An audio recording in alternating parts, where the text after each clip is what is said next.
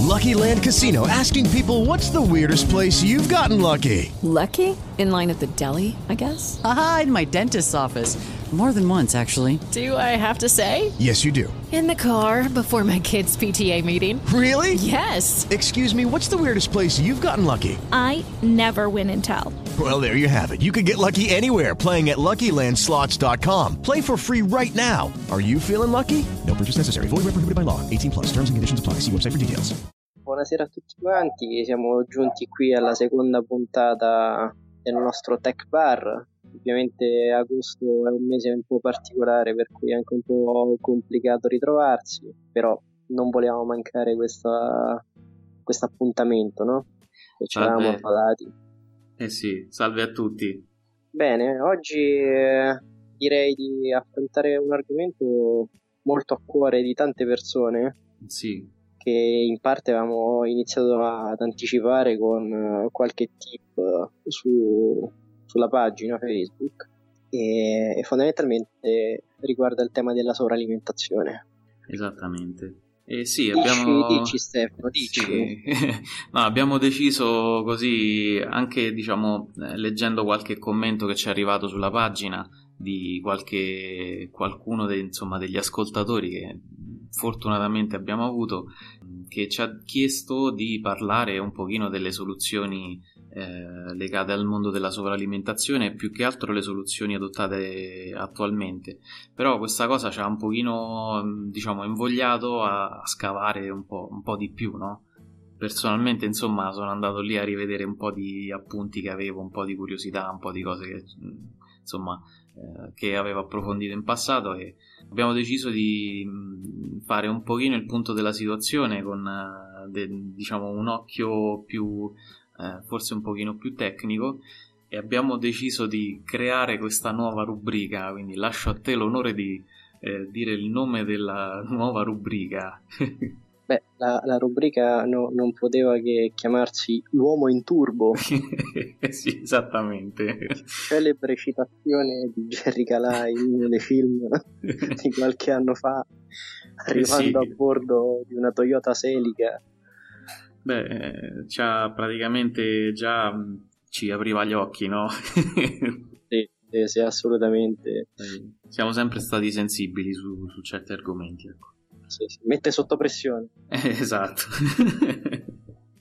la cosa particolare che a me ha sempre, mh, ha sempre affascinato, ecco, è stata la, la, follia generale, perché l'uomo ogni tanto deve, ne, nelle sue vene, nelle sue, diciamo, eh, nei suoi momenti di follia crea veramente dei, dei, mostri e queste cose le ha fatte diciamo in vari e nel tempo ha creato veramente delle cose assurde che viste con gli occhi di, di oggi eh, sembrano veramente dal punto di vista tecnico delle robe che veramente della serie io non ci andrei mai sopra no?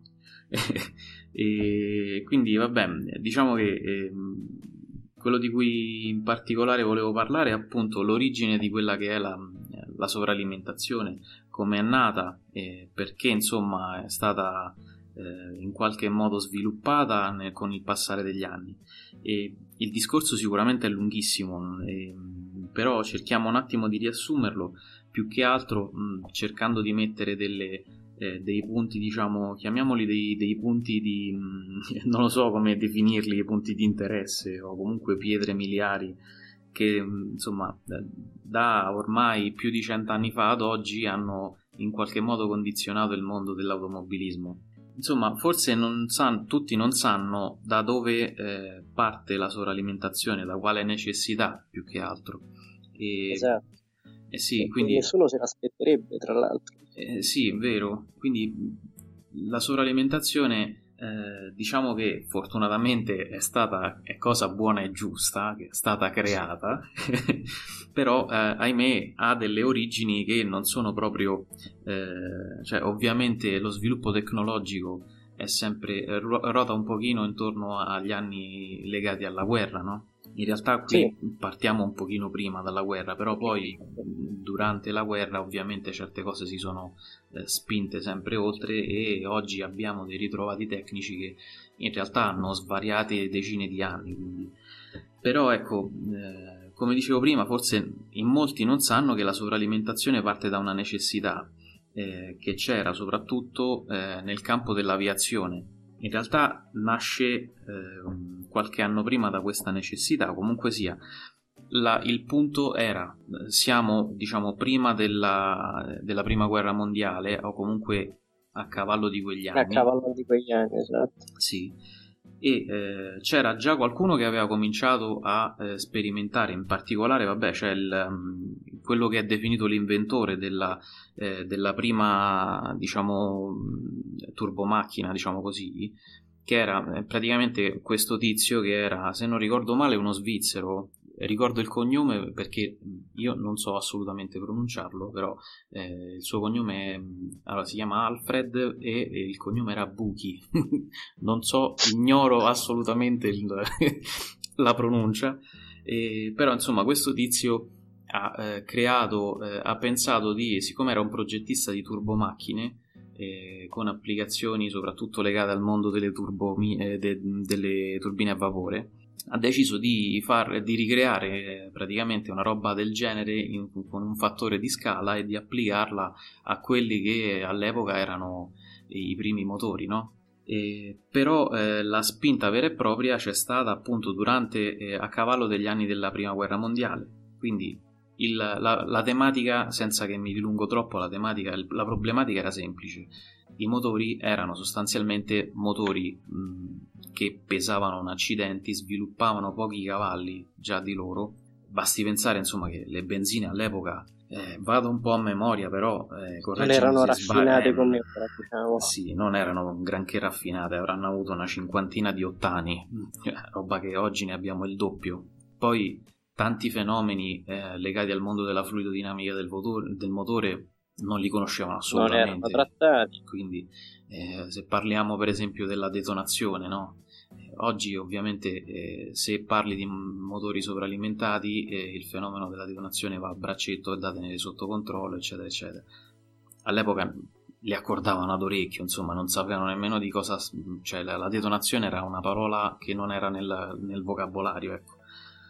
Però la problematica era semplice, avevano questi motori giganti aspirati a bordo di mh, veicoli eh, di, diciamo aeronautici, eh, quindi aviazione, con il salire dell'altitudine e il cambiare della densità dell'aria, eh, i motori andavano in difficoltà. Qualsiasi motore va in difficoltà, anche oggi ovviamente non era una peculiarità della guerra, insomma. Però... Sì, sì, eh, anche oggi, basti pensare ad esempio alle gare quelle in salita particolarmente rinomate, tipo la Pikes Peak. Bravo, no? sì, sì, assolutamente sì. Dove è importante diciamo, la messa a punto di, di macchine sovralimentate e anche l'importanza della sovralimentazione proprio per compensare questo effetto di rarefazione dell'aria. Sì, Potrei sbagliare, però, se non ricordo male, ho letto qualcosa proprio a proposito della Pikes Peak che credo che qualcuno abbia delle di- diverse mappe in funzione anche, vabbè, ovviamente ci sono le centraline elettroniche che vanno a fare delle correzioni no? in funzione della variazione della densità dell'aria oggi. E, però credo che addirittura ci siano diverse mappe in funzione della, eh, ovviamente della pista e dell'altitudine anche. E, però, insomma, all'epoca accorgimenti del genere eh, erano impossibili, non esistevano. non esistevano. quindi il fenomeno era questo, eh, il pilota ad una certa altitudine aveva una certa potenza, andava più in alto, non aveva potenza, quella, c'era un, un, calo di potenza drastico di motori che già di, di suo insomma erano abbastanza scarsi. E, insomma, avevano svariate decine di litri e sviluppavano, so, 90-100 cavalli, quindi robe del genere. Il problema era questo e qualche folle dell'epoca cominciò a pensare a come andare a, a migliorare questa condizione perché di fatto metteva in grosso pericolo la vita delle, dei piloti.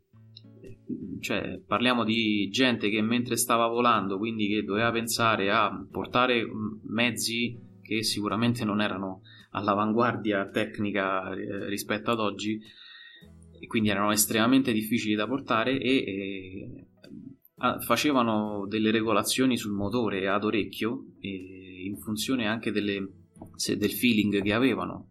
Quindi già la difficoltà era eh, importante.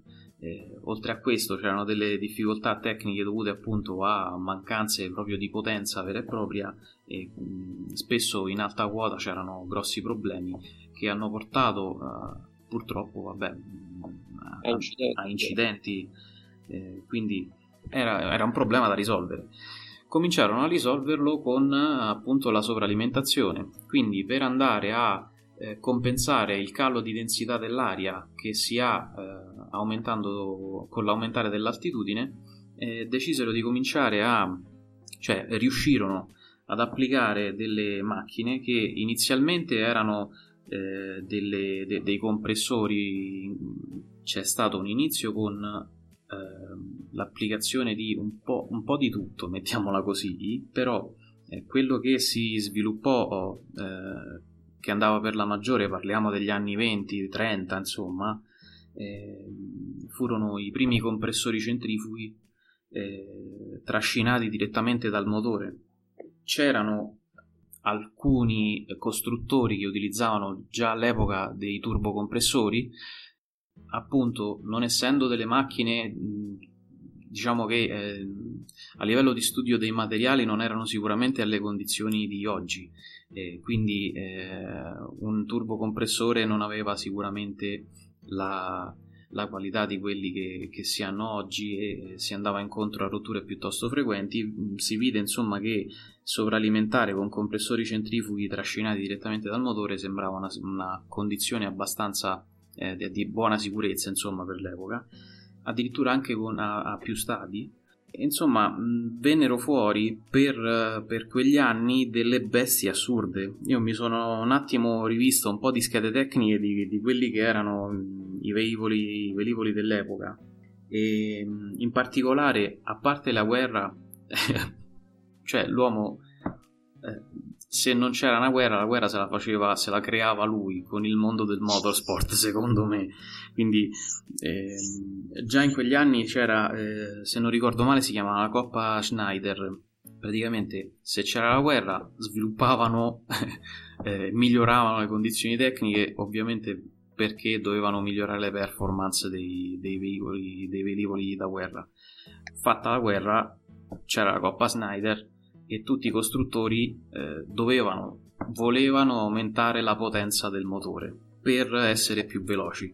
Quindi facevano delle vere e proprie gare di velocità con eh, velivoli che avevano mh, dei motori assurdi. A me è rimasto impresso, insomma, mi sono scritto un appunto su una scheda tecnica, eh, praticamente c'erano, eh, c'erano, gli inglesi che furono i primi a, ehm, appunto a sovralimentare mo- dei motori Rolls, presero dei motori Rolls Royce eh, per, degli, per, gli idrovolanti praticamente e furono tra i primi a, a utilizzare appunto il compressore centrifugo eh, trascinato dal motore. Pare che questi motori questi, che, che gli inglesi insomma durante appunto la, la, competizione che era la competizione eh, di riferimento per l'epoca questa Coppa Schneider erano insuperabili avevano questo motore Rolls Royce che eh, insomma ho preso appunto la scheda tecnica come dicevo prima era un V12 aspirato degli anni 20 e aveva una cilindrata di 36,7 litri. Cioè oggi abbiamo motori all'interno di un autoveicolo di 2 litri 1,5 litri quel motore era 36,7 litri cioè una roba assurda e questi qui misero, misero un compressore centrifugo eh, in, ehm, diciamo accoppiato a questo motore e svilupp- che sviluppava circa 800 cavalli. Ah, per gli anni 20 negli anni 20 partirono praticamente con eh, gli albori di questo cioè praticamente all'inizio dello sviluppo questo motore aveva circa 800 cavalli a inizio anni 20. A inizio, no, diciamo, a, più o meno a fine anni 30 eh, arrivarono alla potenza di 2783 cavalli. Cioè, mm. hanno... si erano incaponiti. Sì, c'erano proprio, cioè, era una roba assurda. E mm, il target che, che c'era all'epoca era il record di velocità e eh, con questo velivolo che di fatto era un idrovolante eh, raggiunsero la velocità di 656 km h che era il record de- di fine anni 30 circa. La cosa che mi è rimasta impressa è che appunto con delle benzine che praticamente facevano schifo, quindi parliamo sempre di quei famosi 50-60 ottani, e questo motore aveva comunque un rapporto di compressione, di compressione di 6 a 1 che è ben lontano dai rapporti di compressione che abbiamo oggi con i motori sovralimentati. Però se penso appunto alla benzina che mettevano lì dentro mi sembra comunque una, una roba di tutto rispetto ecco. Quello che però mi è rimasto impresso è che con questa competizione venne fuori una delle pietre miliari eh, di quegli anni la mise anche la Fiat in realtà non la Fiat in maniera diretta ma eh, un utilizzatore eh, dei motori Fiat e mm. praticamente Air che il, l'idrovolante si chiamava Macchi Castoldi ah. pensate e, però era una, era una roba assurda cioè pure in, in questo caso lì parliamo sempre di eh, fine anni 30 inizio anni 40 quindi in Italia sappiamo che eh, non sono esperto di storia eh, però se non ricordo male c'era comunque il fascismo. Si erano incaponiti anche loro con questa competizione della Coppa Schneider e eh, diedero praticamente il target alle aziende che partecipavano a questa Coppa Schneider, alle aziende italiane, eh, di sviluppare un motore che avesse una potenza di circa 2000, eh, insomma superiore ai 2000 cavalli. Questo costruttore che fece? Prese due motori Fiat che eh, erano due mm, praticamente la sigla del motore era eh, Fiat AS5 che era un motore a 12 cilindri a V. Parliamo di una cilindrata che insomma già di quel motore era di 25 litri. E loro ne presero due. Importante. Ecco. Le presero due, quindi ottennero una eh, 24 cilindri a V in totale, gli diedero semplicemente, cioè uno legge la scritta Fiat AS6, dice vabbè sarà un'evoluzione di quel motore, no invece ne sono due accoppiati insieme. e la figata che fecero però è che questi motori avevano due rotismi indipendenti, praticamente il, un albero motore in uscita, nonostante fosse, diciamo, il motore fosse, non era fisicamente accoppiato con l'altro, ma eh, praticamente era affia- erano uno dietro l'altro tipo disposti in serie. Uno dava coppia ad un'elica e, uno, e, e l'altro dava coppia all'altra elica contro rotante, quindi bilanciavano anche il moto delle eliche. Presero questi due motori, li sovralimentarono tutti e due, sempre con eh, compressore centrifugo e quindi con un compressore centrifugo a due stadi e crearono insomma una sorta di rapporto di trasmissione variabile che veniva variato dal pilota stesso quindi coefficiente di difficoltà per il pilota veramente altissimo. Insomma, sta roba qui, motore da 50 litri in totale, all'inizio dello sviluppo sviluppava circa 2300 cavalli. Con eh, il passare del tempo, con le ottimizzazioni, sono riusciti ad arrivare nelle per, praticamente per pochi minuti questo motore riusciva a sviluppare 3100 cavalli e eh, ha battuto il record del mondo di, che, che, apparteneva insomma agli inglesi. L'ha battuto proprio sul lago di Garda se non ricordo male però questa è una cosa che non, non, non ricordo precisamente però mi sembra che l'ha battuto in Italia proprio. E il record di velocità di 711 km h quindi parliamo sempre di fine anni 30 quindi... sì sì praticamente tec- tecnologicamente anni luce distanti da, da ora, no? Esattamente, cioè se io penso a questo, alla distanza proprio eh, a livello di anni e quindi alla distanza a livello di... Cioè, eh, utilizzo dei materiali. Oggi abbiamo computer per l'ottimizzazione fluidodinamica di, di qualsiasi eh, condotto, ottimizzazione dal punto di vista del, strutturale, insomma, telai, eccetera. Questi qua facevano passare la benzina nel telaio degli, dell'aereo. cioè, e, ed è una soluzione che eh, cioè, ricordo, se, correggimi se sbaglio, ma io sta cosa la ricordo che fe- facevano una roba del genere anche in Formula 1, parliamo sempre degli anni 50-60, eh, dove Beh, utilizzavano sì. i tubolari, de, la parte interna dei tubolari de, dei telai a traliccio per uh, trasportare il combustibile dal motore al serbatoio. Cose impensabili al giorno d'oggi. Eh, sì, assolutamente. Però ecco, questi, questi, già in quegli anni già lo facevano, a quanto pare. E, boh, a me sembra follia pura leggere queste cose qui. Però... Um, eh sì, eh, assolutamente ed è la storia insomma che, che hanno alle spalle le, le, turbine che abbiamo oggi in giro per le nostre auto ecco. c'erano dei folli veramente che hanno creato eh, hanno, hanno, fatto de- insomma hanno utilizzato nel modo più impensabile quello che avevano all'epoca eh, tirando fuori delle cose assurde come dicevo prima parliamo di un motore di 50 litri in questo caso 3100 cavalli boh, per me è una cosa fantastica ecco. Bene, guardando un po' quella che è la tempistica, diciamo siamo nel limite dei 15 minuti che ci eravamo dati per ogni puntata, però come abbiamo detto all'inizio, eh, la rubrica L'uomo in turbo è un qualche cosa che ci accompagnerà per più di una puntata. Sì. Per cui io direi a tutti quanti di rimanere in contatto, seguirci e, e, aspettare la prossima puntata dell'uomo in turbo.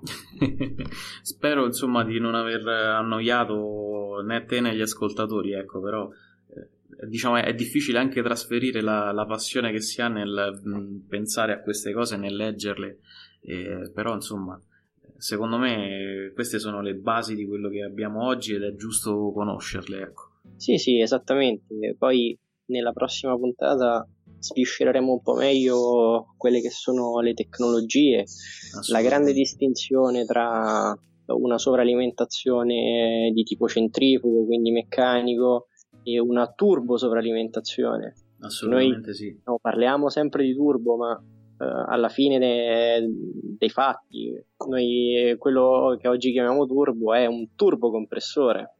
Certo. Però diciamo non anticipiamo niente, ne parleremo la prossima. Va benissimo. Va bene, e, uh, un saluto a tutti e a, a risentirci presto. A presto, ciao ragazzi, spero di non aver annoiato nessuno. Seguiteci, eh, buttate un occhio sui nostri social. Eh, ormai ci potete seguire da, da, da qualsiasi parte, praticamente se, eh, siamo sia su Google Podcast che su Spreaker siamo su come si chiama iTunes anche, su, no? esattamente siamo anche su iTunes insomma anche se siete in spiaggia eh, potete eh, tranquillamente mettere le cuffiette ed ascoltarci se ne avete voglia grazie a Bene. tutti grazie a tutti grazie ragazzi a presto With lucky landslots you can get lucky just about anywhere dearly beloved we are gathered here today to has anyone seen the bride and groom Sorry, sorry, we're here. We were getting lucky in the limo and we lost track of time. No, Lucky Land Casino, with cash prizes that add up quicker than a guest registry. In that case, I pronounce you lucky. Play for free at LuckyLandSlots.com. Daily bonuses are waiting. No purchase necessary. Void where prohibited by law. 18 plus. Terms and conditions apply. See website for details.